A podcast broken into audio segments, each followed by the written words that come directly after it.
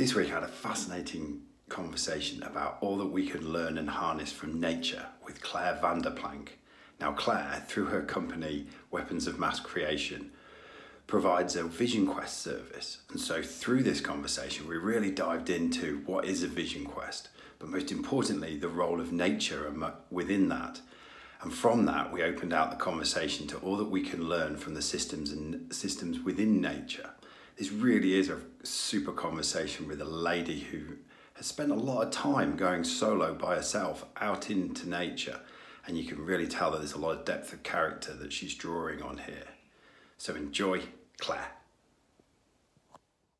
Hello and welcome back to WA Real. I'm your host, Bryn Edwards. Today I have the great pleasure of welcoming Claire Vanderplank. Thank Claire. you for having me. You're very, very welcome. So, those who don't know you, um, you are very big in wilderness coaching, shamanic work, body work, vision questing, and you've even created weapons of mass, Mass creation, creation. recently. So I Yeah. love that. um, tell me a bit more about weapons of mass creation. well, that's my business name, That's basically. your business name. Yeah, There- which, there's the umbrella for all the things I've just yeah, mentioned. for all the things, which is actually quite. I mean, there's quite a lot in just explaining the evolution of that name because it actually started back when I did have a full time job and I wasn't really thinking about having my own business, but I wanted to like do like I've always sort of like looking at the bigger picture and seeing Hmm. how like society is functioning and I just got really into like like it was sort of back in the era when flash mobs were really Hmm. big and I just kind of really liked that little like putting in a little disruption thing. So I had organized a couple of community things, not flash mobs, Yes. but varying from like making a funny video to help get a certain senator re-elected to doing like a community um, world cafe dialogic world cafe to help co-create um, the community response to this long-term energy plan yeah. and so i just needed like because i wasn't doing it for work i was doing it like for me Yes. um, or for the community. So I needed a name. So that name came about through a, do you know Faithless? The Yes. like old school like UK Oh, yes. underground beginning very, of rap. Yeah, very much so. Yes. Yeah, so I've they- been to see them live several times. yeah. They have a song about weapons of mass destruction. Destruction. Yes. But they, t- you, in that song, the lyrics Yeah. kind of play on the what is a weapon of mass destruction. Yeah. And so out of that, I kind of thought, well, what's a weapon of mass creation? Yes. And so I'd picked that name like even before I got into the spiritual stuff. And then now it's taken on this whole other meaning for me, even though, Hmm. you know, lots of people were like, well, you should just be using your name because it's just you and Yeah. like branding wise you should just use your name it's simpler but i like can't let go of that name weapons of mass creation because it's pretty cool. yeah, and I realize that's really what I am about is like, you know, even through work with whether it's individuals or a group of people, it is about how do we get more in touch with just, you know, creation itself and the mm. patterns of creation and express those harmonious patterns of creation in an intentional way such that we can, you know, restore harmony, whatever else, all those lovely things. But the name weapons of mass creation to me like captures the energy of it because there is like a fierceness and a warrior like to-ness but it's also about you know there's the you know there's a play on words with creation versus destruction. Um, so that you know it's about love and unity and all the rest of it. But then actually how do we work together in a way that and not just together as humans but actually together as all of creation Yes. and yeah so And that's stuck in- with the name yeah, and that's interesting because one of the things that shines through with you is, you know, your sort of fierce passion around integrating with nature. Mm. Um, where does that come from in the Claire journey? Um, I mean, I think to a certain extent, you know, I couldn't really ever have separated it from from who I am, not just in a general way, you know, like we're all nature, but like it's always been something that's been a part of me. Like even when I was a kid, I think I was in year three, and I had I'd watched a documentary on um, dolphins the night before, And then in show and tell in class the next day, I stood up and told the class that dolphins were more intelligent than humans because they didn't destroy their environment. Um, and I think I was doing a pretty good job. Yeah. Because then the teacher got me to go and um, sit down. Right. so it's always been a part of me. But then, you know, I'd, I'd sort of gone on a journey of kind of always knew that I needed to work with people. So I'd gotten into the health profession um, originally, but did feel like I wasn't being able to link that to, you know, sustainability issues sufficiently. Um, and eventually come around to work, you know, as a, I guess, sort of corp- in corporate kind of sustainability. Um, but during that time, I had gone through the, a big um, sort of phase shift in my life after getting hit by a truck. Um, In New Zealand. yeah, so it was, you know, a literal getting hit by a truck, not a metaphorical one. Yes. Although, you know, the effects were probably both literal and metaphorical in that way. Um, because I ended up having to do something different. Like it had hurt me just enough that I was, you know, left a little bit damaged. Gave you a life slap, as I Totally. refer to it. Totally. Um, yeah, I mean, I certainly tried to ignore it for as long as I could, but because it was a physical What were you ignoring? um, the pain or Right. pain, but then also, um, you know, like I was thinking, oh, if I told someone what I was feeling, they would say I was depressed, except that I don't get depressed, so I don't understand what this is. But everything, all the hard things, you know, like everyone are used to ups and downs, but I was always able to just go, oh, well, I'll just wait for it to pass and it will pass. But this one wasn't passing. Yeah. But So it demanded your attention. yeah, but I certainly, you know, pushed the edge of that. Hmm. Like, no, just keep. I was like, oh, all right, I can't, I can't actually work this one out for myself, which was probably the first time in my life I've ever had that. Oh, I can't actually just do this by myself. Right. Um, and there's more of a story, you know, in how things kind of lined up for me to get to this point. But I ended up going on um, what we call a, I say we, because now I'm part of this lineage way of nature.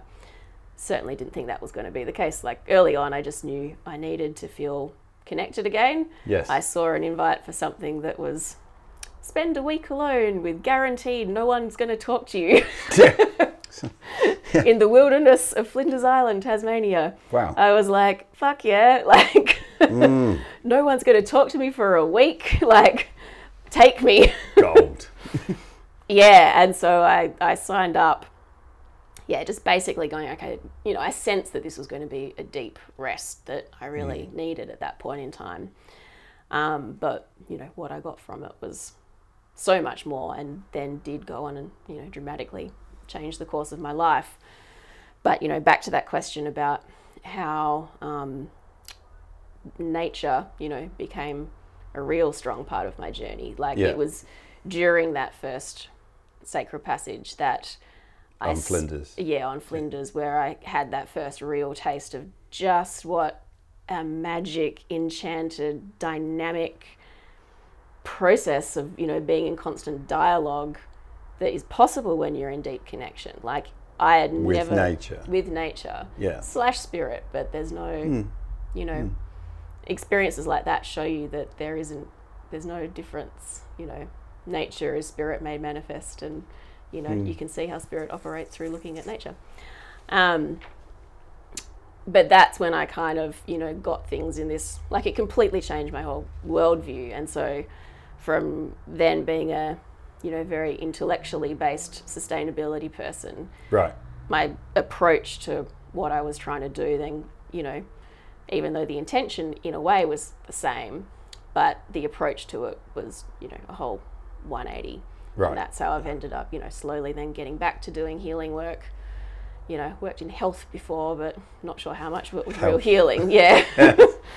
um, plus, then, of course, you know, doing the nature quests and vision quests. Yes. Um, and yeah, building, building on that. Building and there. building Mm. from that place. Yep. Um, tell me about vision quests. Mm. Because there, are, I myself have not done one. Mm-hmm. there's something very attractive about the idea. For those who don't know, tell, tell me about what they are and what role they play. Well, uh, tradi- well, Vision Quest for a start, the terminology comes from Native American culture. Um, even though you see around the world, you know, there's always practices of spending solo time in nature in some form. Um, but Vision Quest, the term comes from a ritual practice where an individual would feel, you know, sometimes it was you do it as a rite of passage, you know, moving into adulthood. In some cultures, it was used in a way that, you know, just whenever you felt that it was time, you hmm. did it. So there's always some variation, but A bit of a call from within. yeah, because you have to be ready for it, because the level of surrender that's required is so hmm. great that if you're not actually 100%, yes, I really want to do this, even though you can feel very nervous about it. Um, because to go back to what it is, it involves spending um, a period of time. Four days is a is a common time frame for it. Um, sometimes it would vary. You you leave when you've received your vision, so it could be however long it takes. Um, but yeah, you go out to a place in nature, um, which of course back then, like was everywhere, still is everywhere, but meaning like quite wild places where you're going to be in guaranteed solitude. Yeah. Um, you have to stay in one small circle, and you're not allowed to leave for any reason. You can't bring anything with you, so that could mean, um, like traditionally, it could be really a situation where if a modern human was placed in it, they would be likely to die, meaning like no food, no water, no clothing, no shelter, and often like, you know, on a mountaintop or something, so you're Yeah. really exposed to the elements. Um, in some cases, no sleep, so Right. that the the line between the waking and the dreaming state was blurred Blurry, yeah. as well as just putting you through, you know, even more of an ordeal. Um, but with the purpose of receiving a vision for Right. what your true purpose is in this lifetime. Sounds like Jesus' 40 days and 40 nights. Exactly. Wild locusts and honey. Exactly. You know, there's no, it's no coincidence that, Yeah. you know, Jesus, Buddha, you know, they had these Yeah. profound transformations and realizations while in nature. Yeah. On the own. on their own. The solitude's so important because so many of those um, the the blocks to being in a constant state of connection come because of or through human relationship. So even though we can feel relatively, you know, relaxed or we don't think of ourselves as having, you know, social anxiety or attachment issues or, you know, whatever it is, we actually still are to a certain degree holding a lot of um, you know, armoring to Yeah. and and partly it's just actually, you know, it's healthy to Yeah. functioning that way because In the current yeah. society and, and thing that we're playing. Yeah, I mean, even even just in in general, like just to be, you know, doing things throughout the day. You know, like there's a certain level of a particular kind of functioning that you need to, you know, serve your role in your tribe or community or society. Um, but in order to, you know, have those kind of breakthrough realizations, it sort of does take you to be in a different state. Um, so yeah, solitude's one of the six empowerments that we kind of talk about. Um, but yeah, so traditional vision quest was very much around you receiving um, a vision guidance on your purpose, and then in in so much as it is a rite of passage, then when you go back to your community and it's all held in ceremony, like it Yeah. looks individual, but actually, you know, it's supported. But it's set within the context of the tribe. Exactly. And, and the culture there Yeah. and how they do. Yeah. thing. And you'll you'll have some, you know, people know that you're out there and mm. they're energetically holding you and they help prepare you mm. and and then when you come back they receive you back and then you're recognized as changed. And so in a mm. traditional context a vision quest would be used, okay, all right, so you've received this vision and now we recognize that that's something that you have to fulfill. um, and it you know then relates to how So people I- fit within there. So I imagine in that time, you would be able to speak freely and share your vision, Mm-hmm. and you know, and dissect it, integrate, Yeah, and then it become part of you and what you do, yeah, and be respected and held in that place. yeah, yeah. And look, I mean, I don't I, want and I to. delineate that because we'll come to that in a minute. I Yeah. imagine. Yeah, exactly. Um, I mean, and also I don't want to, you know, claim that I'm an expert on traditional vision quests because you know I'm not Native American, and and also the quests that I run, we try to base it on intercultural principles. So we use um, the format of a vision quest because it's so effective. Hmm. And still hold one of the core intents is to help people uncover their true purpose hmm. in this lifetime. But it's also very much about how do we deepen into connection because for modern people, like a, in a traditional context, you don't really need to be taught, like the culture does the job of holding people in connection yes. that you don't necessarily need certain practices Yeah. That you do To supplement. exactly Yeah. because the culture already does that you're born into it and Mm. there's never any need to go okay well i'm over here and all disconnected and so i need to do these things to you know whereas these days we're all you know almost all of us are born into a really deep um, worldview that promotes separation Yes. and so we very much use, you know, we call it intercultural principles. So the founder of Way of Nature, my teacher, looked at, you know, what do wisdom traditions around the world do in order to cultivate deeper connection. Um, and he sort of distilled out the core set of those principles. Yep. And we use that as the framework for Way of Nature. Right. And then we go and apply it in nature Yeah. honoring, you know, nature as the greatest church or temple or teacher Hmm. that we'll ever need. And the format of the Vision Quest is just so effective. Um, Hmm. So what does a modern day format that you yeah, now so run look like? we we let people take water, That's nice. so that's good. yes. um, so there's Clothes. cl- yep clothes. Clothes, They can take. alright. clo- I mean, everyone ends up naked at some point in time. Yeah, like of course you do.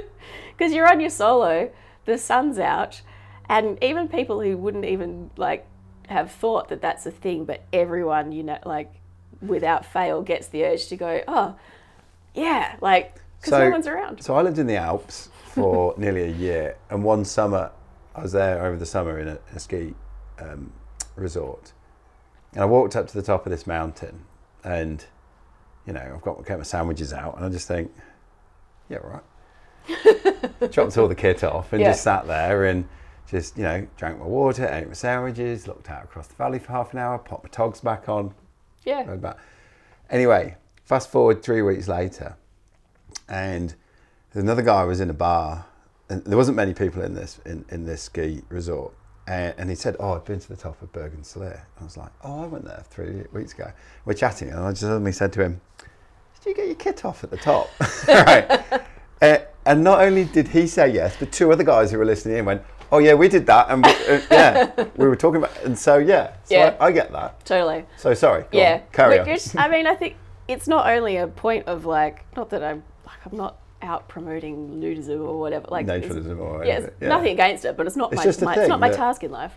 But it shows us the fact that everyone's so like it feels like such a relief Mm. just to be able to just be in you know the skin that you were born in, Yes. and I think it's it's partly because you know clothing is a sign of you know our social expectations. Yes. But then I also think that, you know, at a deeper level, we get that it's also part of our domestication as humans the fact that we mm. actually need these fabricated clothes. And so, you know, part of that mm. deep connection actually is that, you know, us feeling that we belong out there Yeah. and that we don't need all these tools and gadgets and like even if you go on a self-sufficient you know hike for a week where you've got all your food and you know how you're going to you know purify your water and you've got your tent you've still got all these things that are actually keeping you from Yeah. you know That you have to wear as you travel. yeah Yeah. yeah, and you you still have are using technology to keep you alive, which is Mm. a natural part of being human as we do use tools and technology. Mm. But at some point it's also it keeps continually then removes us steps away from actually just being in one continuous Mm. flow with the landscape. And so that feeling of getting back to being part of and arising from the landscape, like, you know, Yeah. these are just the little, all the little ways that we've managed to cr- put, put in layers of separation. Hmm. So, sorry to digress. No, no, no. I, I led you off there mainly. Um, so clothes, water. Oh, what we do. That's right. I was like, that's what we're talking about. Yeah.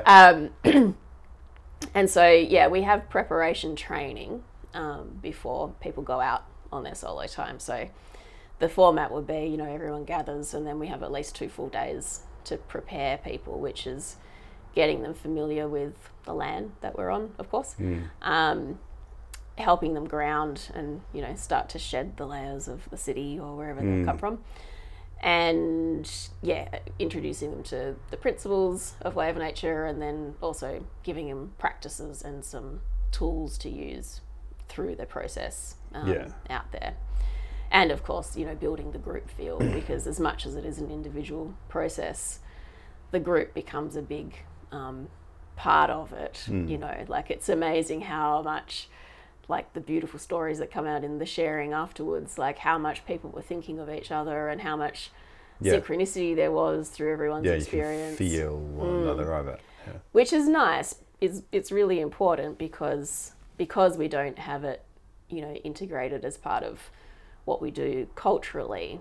Um, doing it as a group then can, in a way, start to make up for the fact that we're not being held by our community Yeah. um, which is good.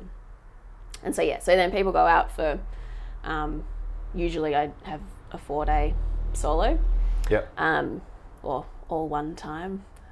My teacher would always tell us off if we used the word solo because you're not solo. yes. So that's four days, four nights. Yep. Um, so people have to stay in, yeah, one circle. We're a bit more um, generous in terms of like people can define the space for themselves.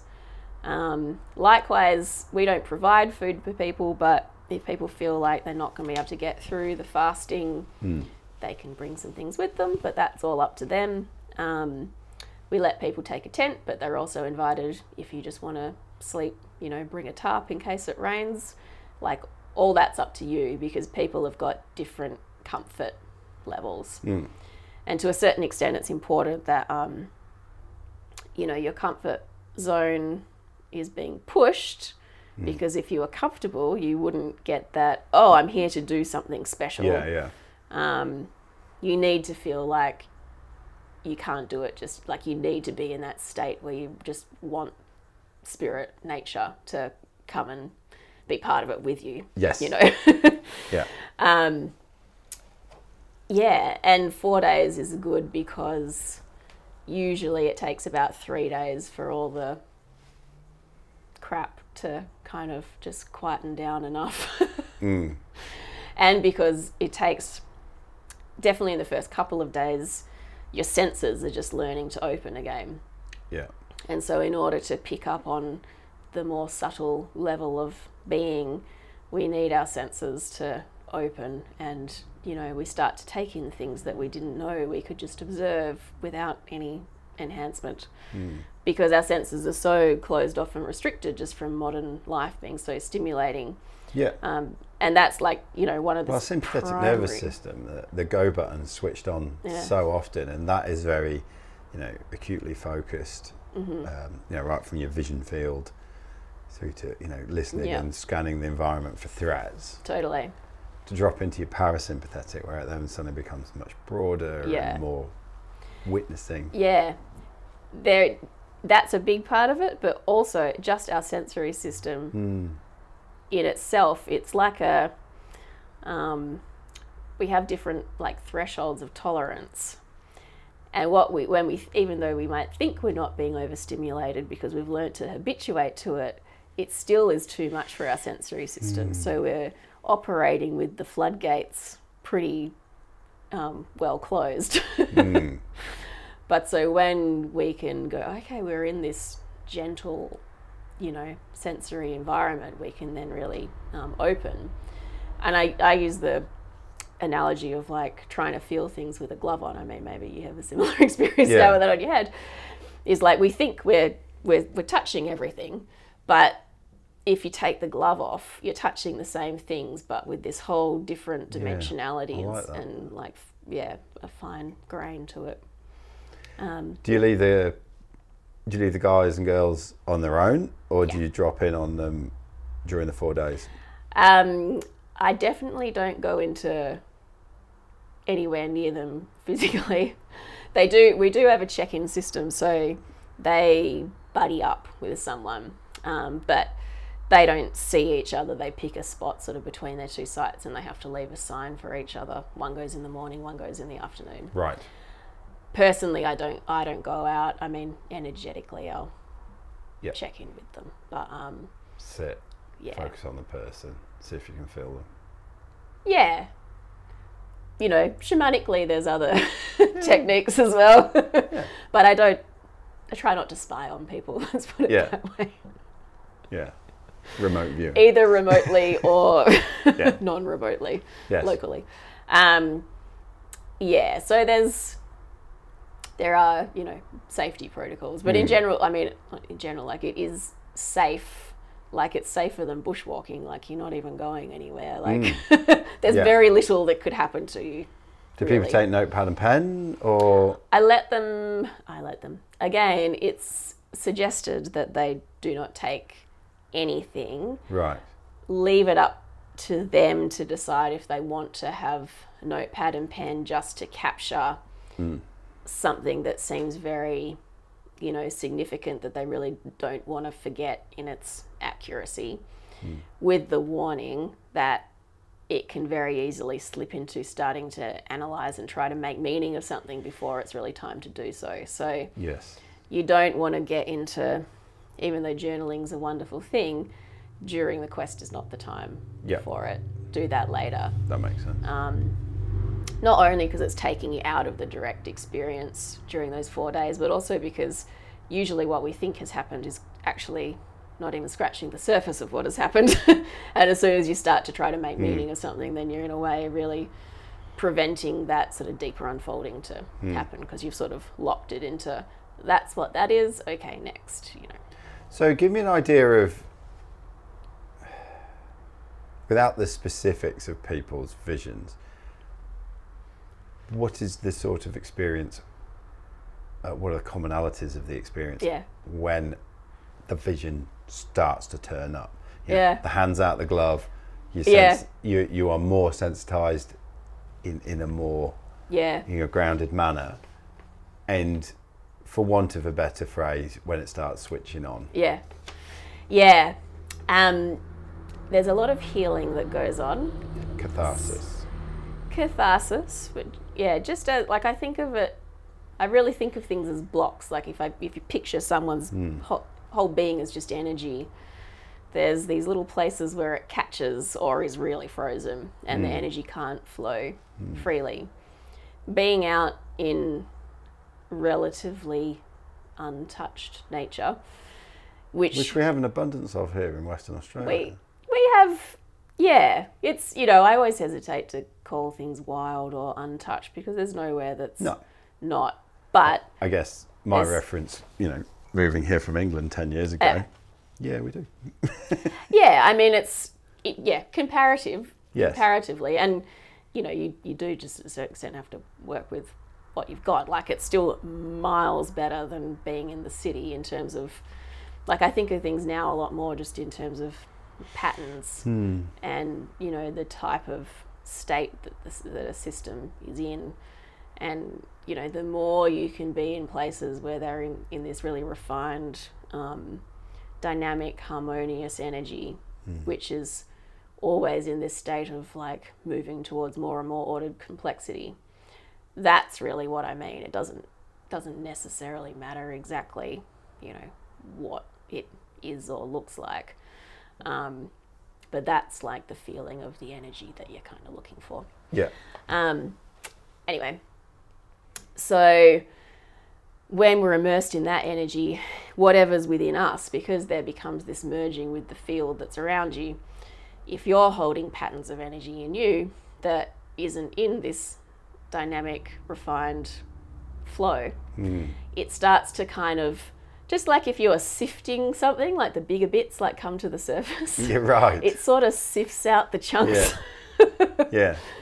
and then they come up to be healed and so Right. and after that is released then you can actually enjoy sinking into a some level of deeper um, refinement and often that can be you know that can be the realization in itself is in the process of letting go of something you can come to a whole bunch of um, realizations and new awarenesses about you or about your role and your purpose um, but the visions you know visions themselves it's not actually all that often that it's a you know like someone's just pressed play on a movie for you Yeah. sometimes it is. I mean, I know, you know, one of the visions that I hold that has been is most meaningful for me in terms of guiding me is something that I received on a sacred passage. Um, I seem find it's usually happens when I'm sort of just waking up. I tend to take a really long time to wake up, but it's quite useful as well because then I stay in that liminal state a bit longer. And sometimes, you know, when you sort of think you're awake, but then you go, oh, wait, but I'm seeing this thing that must be a dream. That's usually, you know, the time for me that I find it most likely that a spirit's actually going to finally be able to, like, you know, break through the crap and give me hmm. something. when you say spirit, what do you mean by spirit there? Um, I use that very, that term very generally to sort of, hmm. you know, refer to the unseen energies, really. Hmm. Like, you know, I don't see, in my view, I don't see that there's, you know, a separate realm. There can certainly seem like different kinds of qualities of energy in different zones, and I do mm-hmm. have a, you know, my sort of map of how things are. I do think of it in terms of dimensions, but not in clear, you know, segregation between this is matter and that's spirit. But I'll use the term spirit because there's a lot of beings that don't actually exist in this, you know, supposedly material plane. Hmm. Um, and there's different degrees of ability to, you know, interact with them depending on you know it's all vibration. Like it's you know if their vibration's relatively close to how we are it might be seemingly physical. Seems like some other beings can be a little bit multi-dimensional. Yep. i mean that's the whole practice of shamanism is allowing your consciousness to move through different um, zones to bring to return and bring back healing power and information. Um, so yeah spirit's just a nice general um, Yeah. That's why I asked. Yeah. yeah. And can be like, you know, you could refer to spirit in a way that's, you know, maybe the Christians will call it Holy Spirit or the Native Americans might call it Great Spirit, but this really sort of high level, transcendent, um, you know, it's powerful, but it's also all compassionate. And that's a very particular um, way of, well, way of, of an energy of spirit Yeah. and yet then there's also spirits you know for example that some people might experience as like ghosts in their house and yeah that's you could call that spirit too but those are you know very two very different um, Yeah. the vibrations and yeah, Yeah. so it's yeah i kind of if i use the word spirit in a vision quest context it's Yeah. yeah very much that transcendent Hmm. energy that can guide us and yeah tends to be So- bit more beneficial So when someone's completed the four days, Mm-hmm. how do they come out of it? Because Mm. you've got to be pretty delicate with them. Yeah. People come back in very different um, states, which can really depend on, you know, that process of the blocks coming up, being released, and then entering a deeper level of refinement. You know, that can happen the longer you spend out, the more you see that that's sort of like a dance. It's like something comes up, it's released, deeper level of refinement, which creates enough stillness and space for then the next. You know, it's hmm. it's all layers. So depending on where people are in that process, they can come out in different states. Usually, though, because people know when the end of it is, there's some form of like, you know, resolving so Yes. that when they come out, they're generally like glowing and floating down the mountain, so to speak. Yeah, yeah. um, Because you set a time scale, there's something in them that knows that we're going in here and then we're coming out for that. exactly. It's Exactly. like when you set your alarm for 20 minutes of meditation and you're always just like, yeah, exactly. Yeah, you you know. at you- 19 minutes and 55 seconds. Exactly. Exactly. yeah, it's very much like that. Yeah. Um, Which is cool in its own right. It is. It is cool. I mean, and that's my favorite part. Is like you see people come back and like, Mm. you know, sometimes they're just so bright and shiny. You're like, whoa, man! I think I need sunglasses just to look at you. And they're like, I don't feel any like, Yeah. you know, really like. Oh, I thought I was just Must a bit beautiful. dirty. Like, Mm. um, but yeah, that's also part of the, you know, we have at least 24 hours together before people go back um, Yeah. home, which, you know, I sometimes I do wish was longer, but it's hard for people just to take a week off, you know, Because that, that is seven days right there, isn't it? yeah, so you my standard program's like eight nights, seven days, Hmm. Yeah. basically. Um, it would be helpful to have more time in the integration phase. It's always a challenge. You know, that's definitely in terms of facilitating these kinds of things. The integration part's always the hardest. Um, because usually, you know, it's not immediately after that the hardest part of integration comes. It's actually, you know, the first slap in the face is getting back to the city, Yeah.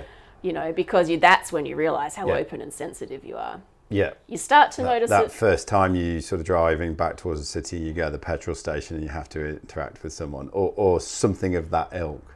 Or you, Pretty incidental, yeah, but you're like, oh, fuck. yeah, And then, you know, I've had, well, it's not been to a vision quest, I've had plenty of experiences of that, and it almost feels like physically jarring. it is. Yeah, It's like, oh, yeah, I don't like this. totally. It's a very different mode of operating, mm. which is so much.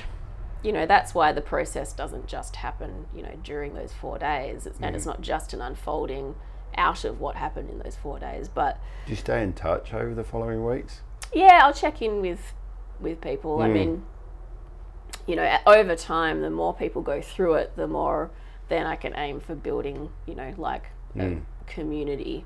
And fortunately, with the place that I use most to run quests now, they hold a really beautiful space too and really welcome people back. So what's happened is that people go back and you know visit the place. You know, they're welcome to come back pretty much whenever. Reconnect with everything. Yeah, and then people who've done different quests end up hmm. meeting each other, and you know, so that that's worked really Yeah. beautifully in that in that regard. But yeah, it's it's a it's a it's a hard thing, especially for people who don't have all that many people around them Yes. who can really get what just happened. Yeah. Um, so I, you know, Or even hold space of what they've done. yeah, because so in the background of, of the podcast at the moment i and a few others are doing um, a small subjective research project into what we're referring to as sort of psychological or spiritual awakening experiences or existential crises and one of the things that's coming out in that is that more and more people are being drawn to these interior exploration experiences. So they go into their interior a lot, lot more. And you know, like four days out in nature, that's it's a tip top exposure. Mm. You know, I know a lot of people are drawn to psychedelics and particularly like ayahuasca and stuff like that. Mm. And and whilst this is going to piss a lot of people off, I find that a bit lazy on one level because you just drink the thing and then it does it for you and you go off. I mm. mean, yeah, you've got to have a bit of bravery to stick it in your mouth and then throw it up. yeah, But it, it does a job for you. Mm. So it's very much from the outside world coming in, whereas this is an internal thing and staying internal. So, but I'm not here to cast judgment on which one's the coolest, hardcore, or any of that crap, right? It's just whatever floats your boat. But ultimately, these are all around exploring our interiors. We don't seem to have a culture that's all set up for even normalizing a discussion around exploring your interior. It's very much a private, intimate space that you just don't share. Mm. Or you'll share just a little bit. And then when you have a partner, you know, you'll share a bit more. But then even there, you know, there'll be other layers mm. that you're like, Fuck, I'm not telling that because they'll mm. think I'm a fucking nut job or something like Yeah. that. And I don't want to lose the partnership and the friend, you know, and the closeness, and the intimacy, and the love and affection that comes with that. So, more and more, what I'm finding is that people explore their interior through one method or thing or another. And yeah, it's not straight away when things start to happen. It can be in weeks, months later that all of a sudden something's changed. Mm. The way they make sense of the world, mm-hmm. their priorities, and everything. And it's that, yeah, integration mm. and the ability to talk to somebody, which, um, or lack thereof, which can cause these psychological crises, existential crises. So, do you find that happens with some of your? Yeah.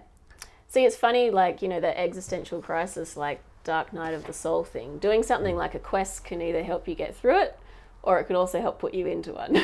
Yeah, it's sort of just a matter of like where you're at in your Yeah. development. But either way, it's a sign of like, well, I don't like using the word progress, but you know, it's a sign of coming to more and more ability to make m- meaning in a way that gets closer to truth. yes, It's one way of putting it. someone's truth Yeah. and the truth. There you go. Yeah. So, yeah, it definitely, um, you know, is something that does happen. And th- but this gets back to like because I, I don't like talking about things of like you know in terms of this is personal development Yeah, because I'm re- the whole point of this hmm. is to develop ourselves in partnership with the rest of life. Because Yes. that ultimate truth is that we are not separate. I mean, duh, people say that a thousand times, but there's so much spiritual shit going around that's like, let's just, you know, hmm. work on our blah, blah, blah, you know, Yeah. and it's all from this mindset of the person as this individual ego yeah, not that they would ever use that word, but they don't realize that they're projecting that deeply held worldview onto mm-hmm. spirituality. yes, And then what happens is people have these so called peak experiences or moments of like clarity or the feeling of power or whatever. And then the ego just goes, I'll take that, you know, Yes. and finds a way to integrate what's happened into their story of why I'm so good or, you know, I mean, the ego works in other ways other than just I'm good. It also really reinforces I'm shit too. oh yeah, Um, and it, it just wants control, you know. yeah, But um, that's why you know working with nature is so important because we we're working in tandem to yes get to know our inner nature, but it's also a process of coming to know outer nature yes, and ultimately true nature um, at the same time. And if we do that, then the risk of ex- existential crisis becomes a hell of a lot less because we see ourselves as just part of this greater pattern of things. And so, you know, A, we don't get that, I don't feel quite so isolated because I come to know that, you know, we're never really alone. Yeah. You know, if you can go out into the wilderness for four days, like, hundred percent. you know, and this is, yeah, And you're not alone. you're not alone. And things, even the stuff in the interior, is not that bad. Yeah. It's I- not that yeah, scary. Because when you like sit with it, and this is you know you you mentioned you know ayahuasca, which can be very helpful.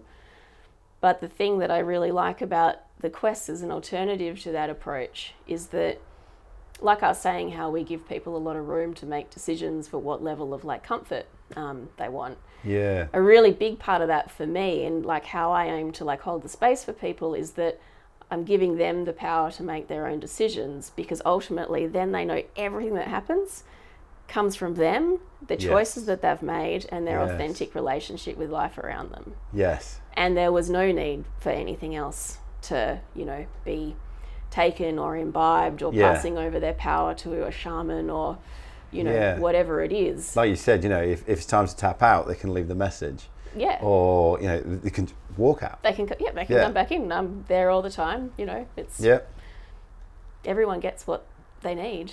Yes. And even, you know, quests that quests can look very different. Yeah, people come out with 100%. completely different stories. Well, again, we're talking about that interior subjective experience. Yeah. So they are. Yeah, Yeah. yeah. And I mean, and I don't want to say like, oh, do a quest and you know, like the existential thing isn't um, a problem because it really can be. I mean, I, you know, sometimes people do a few quests and then the existential crisis comes because it really is, you know, it, it takes a lot of undoing of how we've been conditioned, and then it's hard to then know how to sort of operate and function in a world that comes from a very different um, place.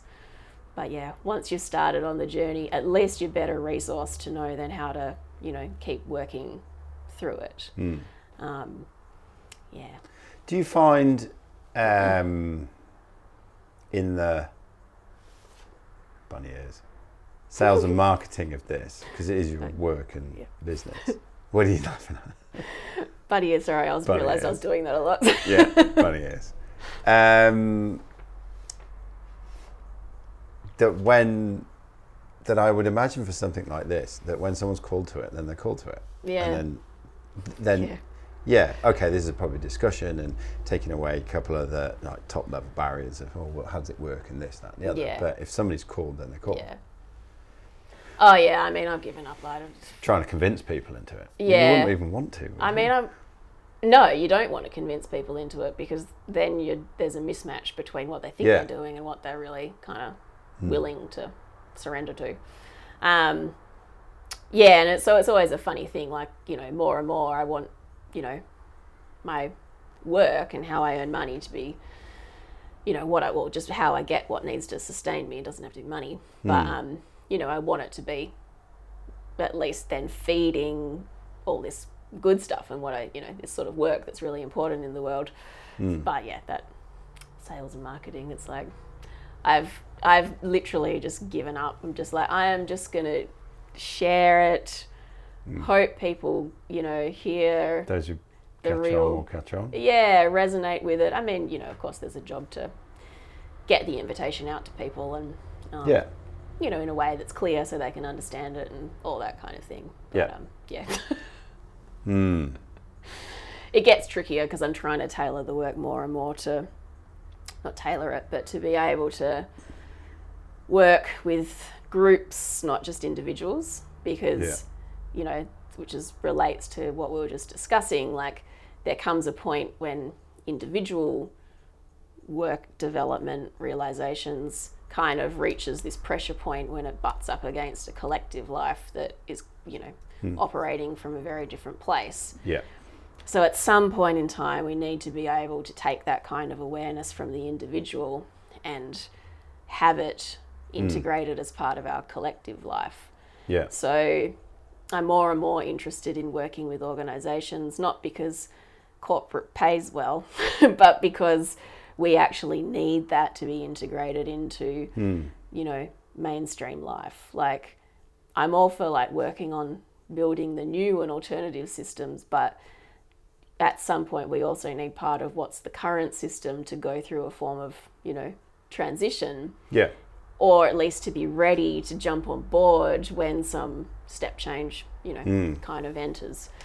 Um, and then we also get the effect that, you know, culture gradually changes. And so we have more and more people who, you know, are willing to support, um, you know, someone who's gone through a big transition, Yes. you know, in a workplace. Like, you know, when you're not Yeah. meant, you know, at the moment, it's more normal to not talk about, yes. you know, that kind of thing. And So- one of the things in the research that we've found is that, um, yeah, that some of the things that make it uncomfortable and jarring is knowing that oh, I need to have some time off work because I just can't function. But Yeah. there's expectations on my work, and I can't say that. So I'll just say something to do with mental health, and that Yeah. might be enough to keep people at bay for a week. or two. Yeah, not, I need some space to integrate. yeah, yeah, it's not it's not really a thing. Um, so if we come out of this and take on board, you know, particularly nature as a key component, um, and a great, as you said before, like a church and teacher, etc., etc. Um, what are you seeing going on in our community, society, culture, particularly here in 2020, which has been a, a fascinating year to say the least. Um 'cause because you strike me as someone who's very connected, not just to individuals but collectives as Mm. What do you feel at the moment? Because, yeah, Mm. I'll let you just go. Yeah, I mean, yeah, lots of different ways to answer that question. yeah, I feel. I appreciate it's a massive, broad question. Yeah. I feel excited, cautiously excited, Mm. because I get the sense that 2020 has been a very galvanizing year. Mm. Like, in terms of it really asking us really who we are, what do we value, and realizing that, you know, things are going to be changing anyway. So, how can we feel that we have some influence over that direction of change? Like, Mm. I feel like there's more of a desire to be active um, in terms of, you know, having some power over where things are going. And, you know, all the things that have gone on, you know, even, you know, we just recently, you know, with the US elections and that kind Mm. of thing. But even with COVID and, you know, that sense of like, well, who really knows what's going on? Mm. um, I believe that there's more and more, there's a lack of faith in just taking, you know, the mainstream like narrative for how things are. Not saying that, of course, it hasn't then forced people to want to hold on to that more tightly because you know we feel it slipping through our finger, fingers and Yeah. we want we want what we thought was, you know, our solid ground. But it makes me excited because I think then, you know, while it's like like a rite of passage, while it's not comfortable, mm. that if we can, you know, embrace the ordeal and Yeah. fully go into it, then we can actually can really do that, you know, alchemy and, and come out the other side.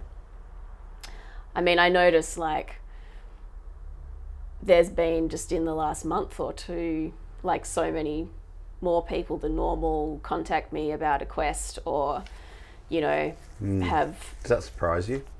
it doesn't surprise me. I actually was- thought it was going to be earlier. Yeah. So Yeah. I was like, all right, okay, everyone's Yeah. really going to, okay, I need, Yeah. you know, I want something Yeah, to right. Hmm. help me navigate this shit show of, you know, just what, the Yeah. fuck, you know, I need something. exactly. And that, and because for me, like, I don't, I don't know how I would get through life if I didn't have that anchor to, you know, the sacred in a way. Like, if I, the gifts that I've been given out, you know, on solo time, possibly the biggest one of them all is just that little, you know, flame that sometimes it's hard to see, but like deep inside there's somewhere that knows that I can trust life and how it unfolds. Hmm. And I love that, that trust life and how it unfolds. yeah. Because when you realize like the fundamental, you know, life force itself is always seeking to promote life. Yeah. So, and even if you like look at, you know, patterns in nature, for example, hmm. even though some systems go into decay, and some, you know, species try something weird and it fails, Yeah. all that's still learning for the bigger whole. Yeah. So, you know, and, and when something decays, it releases energy that then nourishes something else. Well, I a couple of weeks ago ended up having a fantastic conversation with Graham Upson from Touchwood Mushrooms down in Denmark. Oh, cool. Uh, very gifted um, mushroom. Mm, I wouldn't say grower, cultivator. cool. But when you actually dive into just what's going on in the mycelium network and the mushrooms, you know, a tree falls over and then all of a sudden these things arrive and you're like, wow. Yeah. And the spores are always traveling. Yeah. And um, you just understand that, yeah, it's con- constantly on, po- constantly progressing, moving, morphing. Totally. And it was just fascinating. And to me, there was just so much to learn, consider, and meditate on from a bigger systemic point of view. Absolutely. And that was just mushrooms. Exactly, exactly. And I re- like, you know, I don't think it works like. I mean, it's useful to go and look at things in nature and then, like, uh, think how I can apply that back to my lived experience. But I think you probably got that, those, you know, lessons, points for reflection from those mushrooms, um, because you already have, you know, a backing in, you know, consciousness development and whatever you want to call it. Because I think at some at some level, like learning from nature is a process that is a very, you know, it's a very embodied process. So, you know, when I think like, where does that trust of life come from? I, it would not be the same if I went, oh well, ecosystems work in a way in which, Yeah, yeah, you get You a know, head answer. yeah, Yeah. which is is useful, Yeah. but really, you know, needs to be coupled with Hmm. that like felt sense Hmm. of you know life wanting to work through you and with you and supporting you, which you see in you know signs of whether it's you know synchronicity, like things happening right at the right time, Hmm. and you know, and sometimes it's like it's so playful, like you just burst Yes. out laughing, like what appears at the right moment, or Hmm. yeah, it's beautiful, and you know, the space of a, a quest, and especially you know longer periods of time, you start to see that you just go, oh my god, this is actually all the time, like Yeah, this is on all the time. yeah, And I think, you know, I, I was guilty in my 30s. You know, in, in my 20s, I did a lot of traveling. I went on all sorts of adventures, and I was just, I felt like I was always connected to whatever mm. was going on. Mm. And in the 30s, you know, I go off into some corporate management consulting career, and it's only when you're on holiday you suddenly sit, you know, after a couple of days, you, go through the ritual of get mm. shit faced for three days, and then feel crap for a couple of days, and then finally bottom out to being quiet. And, and then you just look outside wherever you are and you just go, well, that tree has always been there. Mm. And it's just looking at me. It's mm. been looking at me for the last several days. and it's always there and it's always faithfully waiting. I always find, you know, like nature's faithfully waiting. well, it's getting on with its own business, but it's always there, very welcoming. It's like, you know, it's like almost greatest sign of unconditional love. totally, Like, we're always here, dude. Whenever you're ready. yeah, We're never not here. Yeah, totally.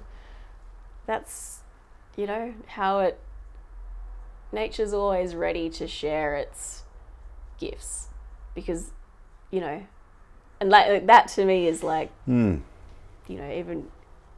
I always think about like a gift economy as, you know, if we were to need another, you know, way of distributing resources, you know, get make sure everyone gets what they need. Just like, well, like everything, and I think we're getting better at realizing is like, oh, living systems principles kind of work. Yeah. you know, how can we humans do that too? Um, you know, and a gift economy is like the natural economy because Yeah. nature's not judging, going, oh, well, I'm only going to give these three apples to that animal because they didn't do that other thing. Yeah. You know, it's like you give, and it gets back to trusting life, right? You give because you trust that if you're, you know, mm. contributing to this growing, flourishing system, you get, you always get what you need back because you are part of it. You are meant to be part of it. You actually belong as part of it. So, yeah, Which is where we've gone so far apart from. Mm. we've forgotten all that. Hmm. Um, and it, it will take, it's not to say that it's, there's, that's not just because I reckon it's true, it also doesn't mean it's easy. Like, I don't think getting back to humans living in harmony with the natural world is going to happen um, quickly. You know, like I wouldn't say that I'm optimistic, even though I trust life. I wouldn't say that I'd be necessarily described as optimistic about, you know, the next century or two. Yeah. but also when you see things in as in greater and greater wholes, you mm. also go, that's also okay. You know, I'm not saying that I particularly am looking forward to experiencing, you know, as the as system breakdown gets closer to home, but you know, when you go, I'm part of life and life is doing its thing, and in a way, that's beautiful. Yeah. Um, That's not to give us a bypass on our no, on our decisions that we make. can't But I I- sometimes, you know, it's all very. Sometimes I find it's all very easy to, particularly here in WA, and that's probably again a reference from living in England. It's very easy for people, and uh, even in myself, to go, oh, we need to go back to old ways of doing this, this, and this, and it's easy to do that. But at the same time, I think to myself, well. Life, spirit, consciousness, whatever you want to say, it's, it's we've evolved this way. Mm. And nature doesn't do things for shits and giggles. Hmm. There is a reason why we've evolved this way. It doesn't necessarily mean that the end point is now. You know, and our minds love end points, mm-hmm. right? It doesn't like process or in process. You know, I've used the analogy before. If I had a ball in my hand and threw it up in the air, in the air, your your mind's not going to be really happy with the ball until it's back in my hand mm-hmm. and, it, and it's done mm. done the travel. But it's mm-hmm. been there all the time. So it's kind of it's not to give us a free pass on on facing up to our responsibilities, but at the same time, calm down and just go. Well, you know, nature's pushing us, or consciousness is pushing us in this direction to learn something, to mm. move somewhere, mm. where that may be, where the end of this stage development destination is. yeah, I don't know exactly. but it's part of it. So when you get into the real darkest parts of the existential impact of considering what we're doing with nature and our lack of connection, Mm. it's still there. It's still waiting. Things like vision quests are there. Mm. There's a reason why more and more people are being dragged to. yeah, And I like, you know, I like the idea of collectively that we've had to sort of go away to fully appreciate and come back with something new, whatever that is. You know, I like the whole idea of transcend and include, transcend and include. Yeah. yeah, important. And I also like, yeah, it's such an interesting line of questioning. Yeah, you know, inquiry, yeah. you know, it gets to like, what's the role of humans? It also gets Yeah. to, you know, you've also got to be careful about going, just because it's all okay doesn't mean humans are actually a part of the future. Because Yeah, sometimes species do come up and then they disappear, you know, because we're serving a, a function for the whole, I'm sure. Mm.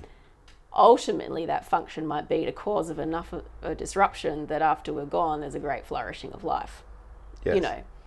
So I don't ever take it for granted that just because humans are here for a reason actually means that nature's going to keep us. yes. you know, like I think actually that's still very much up to us Yes. because no matter how we play it, nature's going to incorporate it ultimately. yeah. and you know, I get like I find a lot of um, you know spiritual and even nature love and, and actually more so nature loving people end up in this like, oh well, you know, humans are crap, nature is good. Um, but it's okay when we're gone. Nature will be fine. So really, we just have to worry about the, you know. Then it goes into weird, like so we just have to worry about the humans, or we just have to hurry up and get over and done with, or hmm. let's just ignore it all because I don't know what that means. like, Yeah.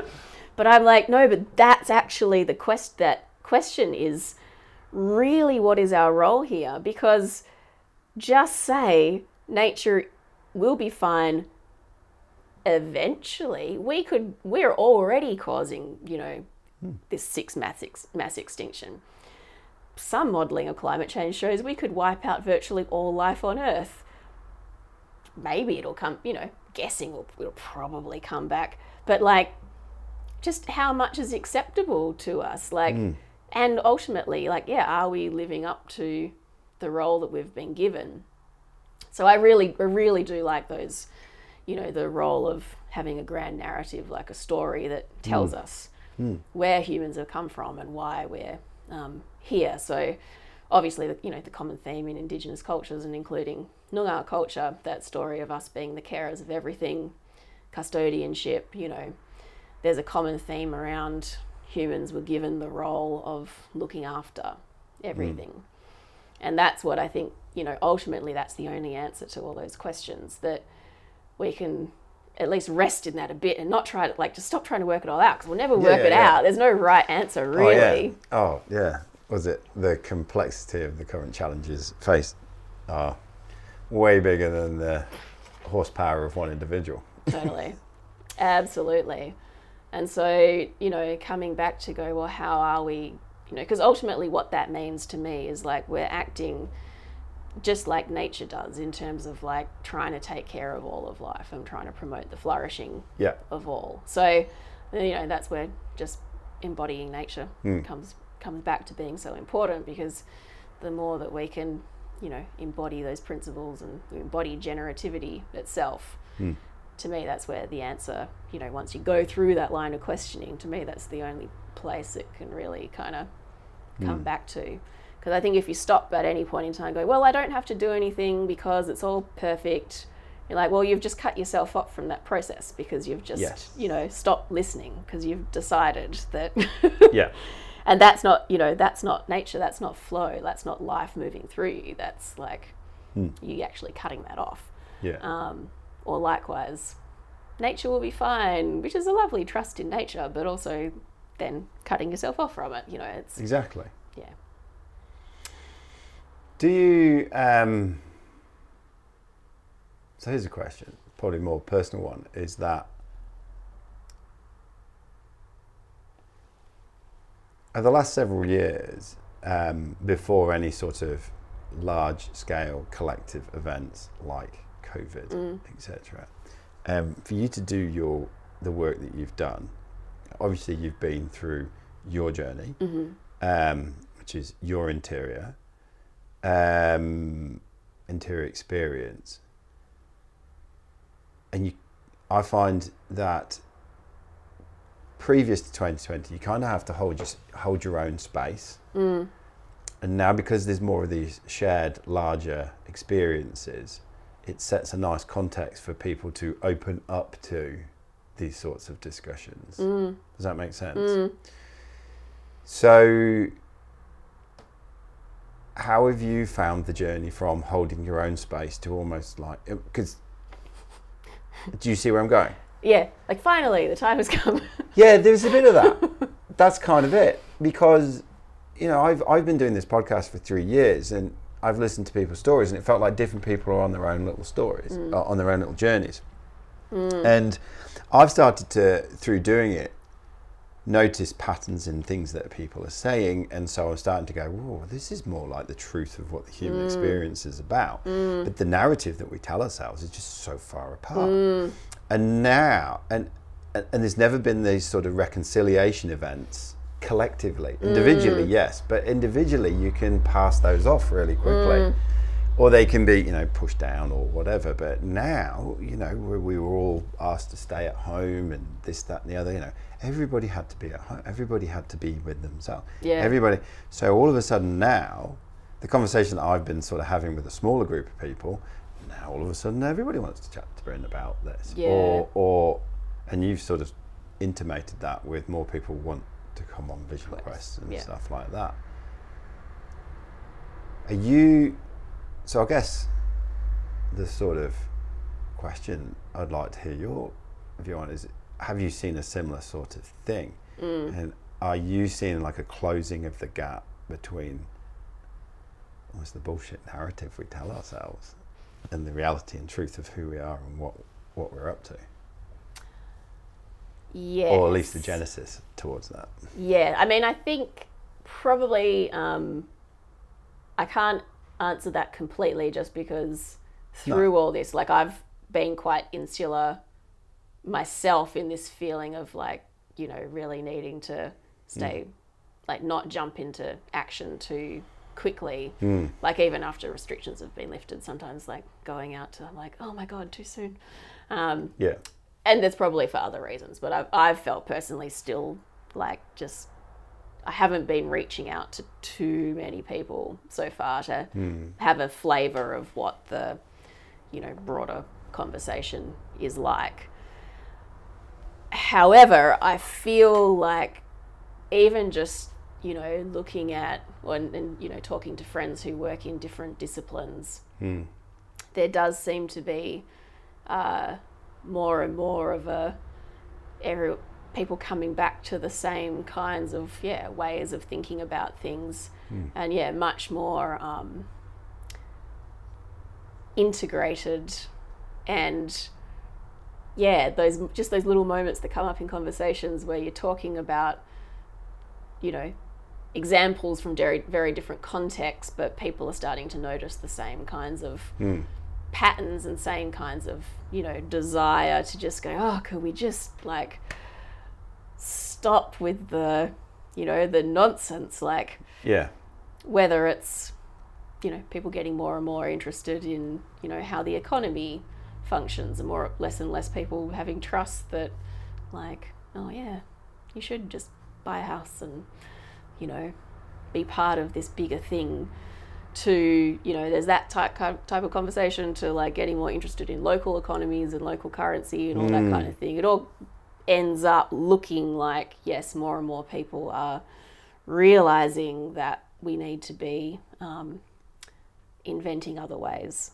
Yes. and that that needs to come from you know a much more real place of like connection um, and it needs to be serving all of humanity but also more and more about the realization of including nature. Um, yeah. So i can only really answer your question in a general way because hmm. i'm sort of you know in the process of getting myself to that point of doing a you know conversation based project that aims to weave in you know different areas. So I'm sure if we talk about this in like six months time i'm going to have plenty of stories. More articulate. yeah because that's kind of the the goal i mean that's sort of the premise that it's based upon is that we are sort of ready for this higher level of you know sense making and that we're ready to actually form this sort of group you know community like collective coherence Yes. so that we have a common language. We've made sense with enough, um, you know, on enough of a level of collective intelligence that that gives us a platform to sort of move from. Like, I'm launching this project because I do really believe that there's that readiness, and you know, now's the time that people are open to it and willing to it and desire to explore. Um, so yeah, I hope that's right. Yes. Yeah, I do feel there's a general shifting in people's sen- collective sense making. Or we're starting to see that. Um, Which is funny though, because is at the same time as all this polarization happening. well, yeah. I, I think we're underplaying as well the collective trauma that's occurring and has occurred Yeah. in the past. Um, you know, the way that we've done things, um, you know, since the post Enlightenment rational, you know, 1960s when we moved into the postmodern world. Um, you know, those sort of transitions and, and the collective response to what has occurred this year. I mean, It's mm. unparalleled. Mm. And if it, I don't think anybody's not at some point not felt safe in the world. Mm. You know, all the pillars that we hold on to have been moved or taken away or shifted or things, all those things that we orientate ourselves with. I did a really interesting exercise one day with my journal of broke it back to what are the things that I reference myself with, mm. and I made a list of them, and then I wrote down, are they actually tangibly real, Yeah. or are they an internal construct? And you know, when I stripped it back, it came down to things like: Am I awake? Am I asleep? Is the sun up? Is the sun? You know, am I in the ocean? Am I wet or am I dry? you know, and you know, it's, nature was definitely one of those as well, and the interaction with it. and I've said several times in previous uh, previous podcast, Richard Grannon was really good. You know, the sun is good, nature is good. Like we've lost many of that, but it's also they're great places to just reference ourselves Mm. before we start referencing ourselves with all the rest of the junk Yeah. and the constructs and stuff like that. Yeah. You know, previous podcast guest Thomas Bjorkman talked about air and money. We all say that we can't live without either of them, but we could collectively agree tomorrow that we don't have to bother with money. Yeah. Yeah. Yeah. Be a big job, don't get me wrong. I'm not saying, you know, I'm not being idealistic, but we can't collectively suddenly say tomorrow we're not going to bother with air. Yeah. Yeah. I mean, nature to me is like, like it's truth in terms of, Mm. yeah, it's the great leveler because ultimately, if we didn't, you know, have a planet or you know healthy ecosystems, water, air, Mm. then yeah, we would be fucked. Um, but also in that way that nature is spirit made manifest. It's it is just it is just creation expressing itself, and so that's why all those you know beautiful wise like Lao Tzu, Taoist, or you know Buddhist. They're great at using nature metaphors. I mean, Yes. Aboriginal people are amazing at using nature metaphors Mm. and they use it because they express truth more eloquently and you know sim- simplistically Mm. than anything else that we could create could Mm. explain and that's why i got you know one of the things i'm trying to work on is how to um, not just talk to like you know leaders or organizations about living systems principles and how that could apply to you know like organizational design or whatever because that's you know kind of other people have already started that work but also then how to give people that deep you know embodied connected experience in nature to sort of you know be able to marry the two of like Mm. a felt um, sense of those patterns in nature married with the like cognitive understanding of like you know how to be an agent in a complex adaptive system how could we organize around principles of how nature Mm. organizes and i think that like How's that received? well i don't know yet i'm testing Oh, right. i'm about to test all this Excellent.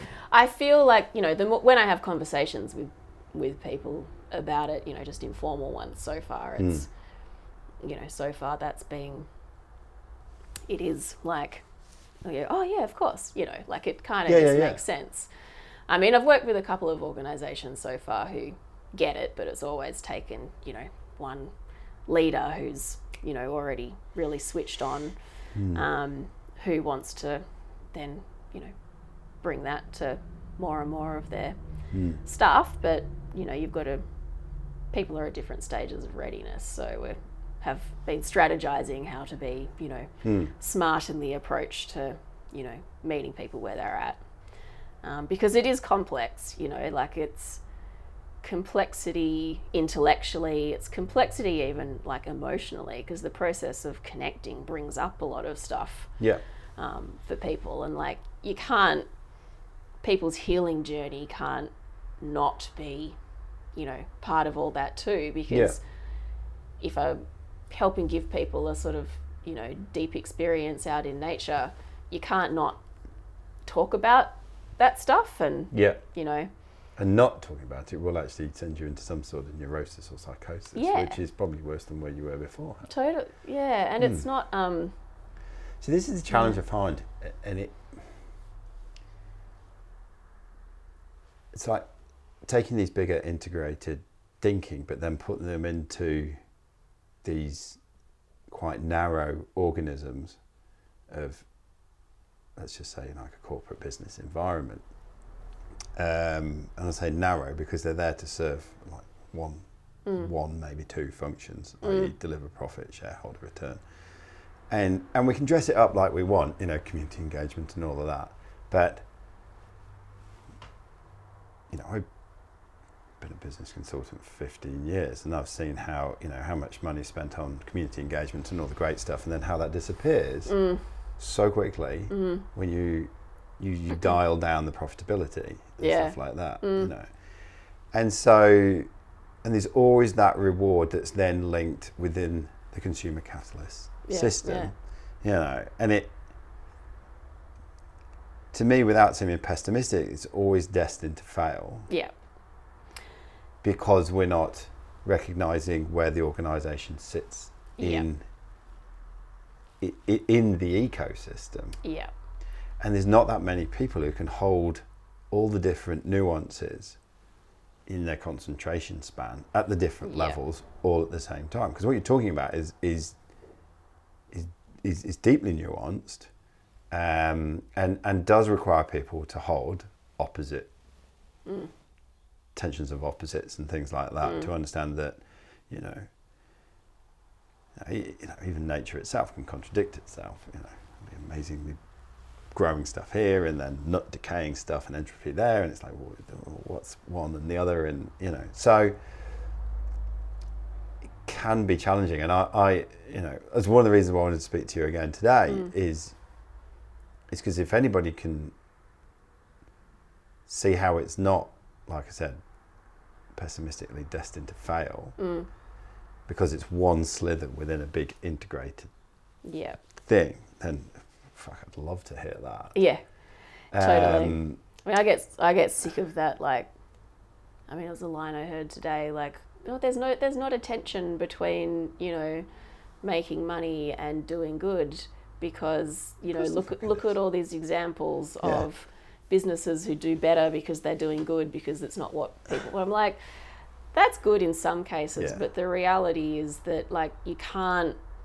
The Yeah. whole economic system is built on yeah, taking things that were complex and making it simple, like turning nature into products, turning human and their Yeah. relationships into sellable chunks of data. yeah, That is an entropic system, you know, Mm. let alone, you know, that's just thinking in that living system complexity stuff. Like to me, like it's just obvious. Like, yeah, but yeah. you know, it's that, but that's where I kind of hope COVID and all the other disruption that's happened, you know, especially this year, but has been happening a lot more in general, um, helps create the space for conversations where, you know, the transition part, there will be a phase of like weird.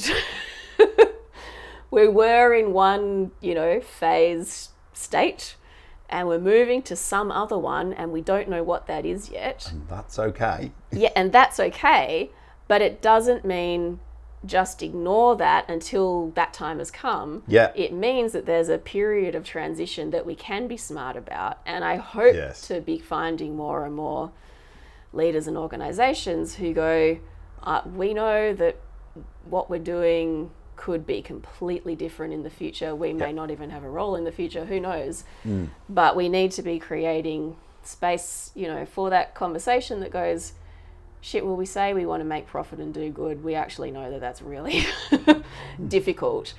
But so to have that real conversation about it's a very, it's a fundamentally flawed, self terminating system that we are a part of. Yes. We don't want to necessarily feed it Game A, Yeah. known. Yeah. yet we also the game B isn't here yet. Yeah. So like what can we do that's in full acknowledgement of this situation, even though that's completely weird for us to talk about as a, you know, business or you Yeah. know, and I know it's not just businesses that, you know, I think this is applicable to, but where's that um I think there's more opening now to have that Yes. acknowledgement and definitely openness but still going like it's still it's so challenging because like i said it's complex mentally it's complex emotionally it's complex spiritually Yes. and people are at different levels of readiness so how can Hundred we create what did i say to my friend once like islands of safety and nodes of resilience Hmm. you know where people can can be supporting each other because like I mean it comes full circle back around to that, you know, notion of existential crisis and you know the lack of ability to support each other in our collective life, um, because the culture's not there. But how could you, you know, in the groups you're already involved with, whether it's work, whether it's a community group or volunteer, you know, whatever it is, like be able to change at least the culture within your own group at least be able to have honest conversations about where you're at and how you're working and helping each other Yeah. and navigating that Honest transition. conversations. Yeah. Yes. And realizing that, okay, like, like, let's think about some principles that we're aiming to try to live by and we're going to keep our mm. awareness open to when, you know, the opportunity comes for us to, you know, move and be able to um, integrate that more because that's really like what's that saying? Like you know we need more leaders like the samurai that have meditated on the thousand ways they could die. Not so they're so much willing to go and die Yeah. but so that when they're faced with a really tough situation you know it's not a shock to them that you're actually prepared for it. And that's like real you know resilience on like a collective level to me like it's better to be a warrior in a garden than a gardener in a war Mm. So we need to be having those spaces for those, you know, pretty confronting conversations about the real- reality of where we're at Yeah. And stay open in those Yeah. conversations. and how do we still live with joy despite all that. You know, that's really what takes up most of my, you know, time and thinking. That's the big picture of where it all fits. And then, you know, the answer is nature, tools like questing, um, and healing. Mm. Yeah. So the last question I ask all my guests, Oh, yep. hypothetical one, but I love the answers out of these, is if um, you could upload a single question into the collective consciousness, so everybody just sat still for 10 minutes and Mm. considered it all at once, Mm. um, what would that be?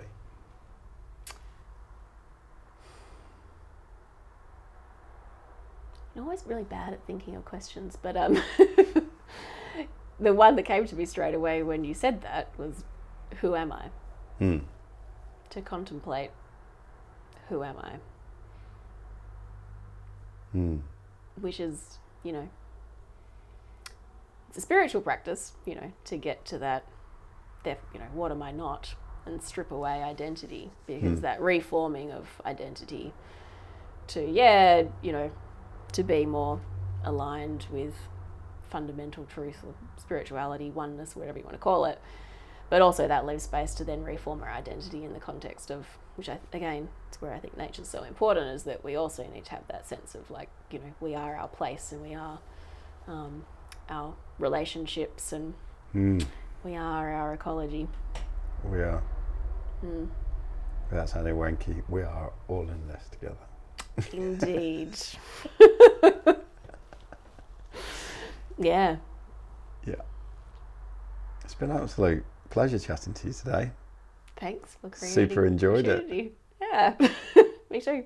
If people want to find you and reach out, where do they find you? Um, my website's clairevanderplank.com um, and I'm on Facebook. If you're interested particularly in the quests, Way of Nature WA Hmm. is um, the Facebook page where I'll put all the dates for the quests. Um, or if you yeah go to the website and you can sign up for the newsletter and then you'll get notified when an event Okay. occurs. Yeah, those are good spots. Indeed. Claire, thank you very much. Thank you.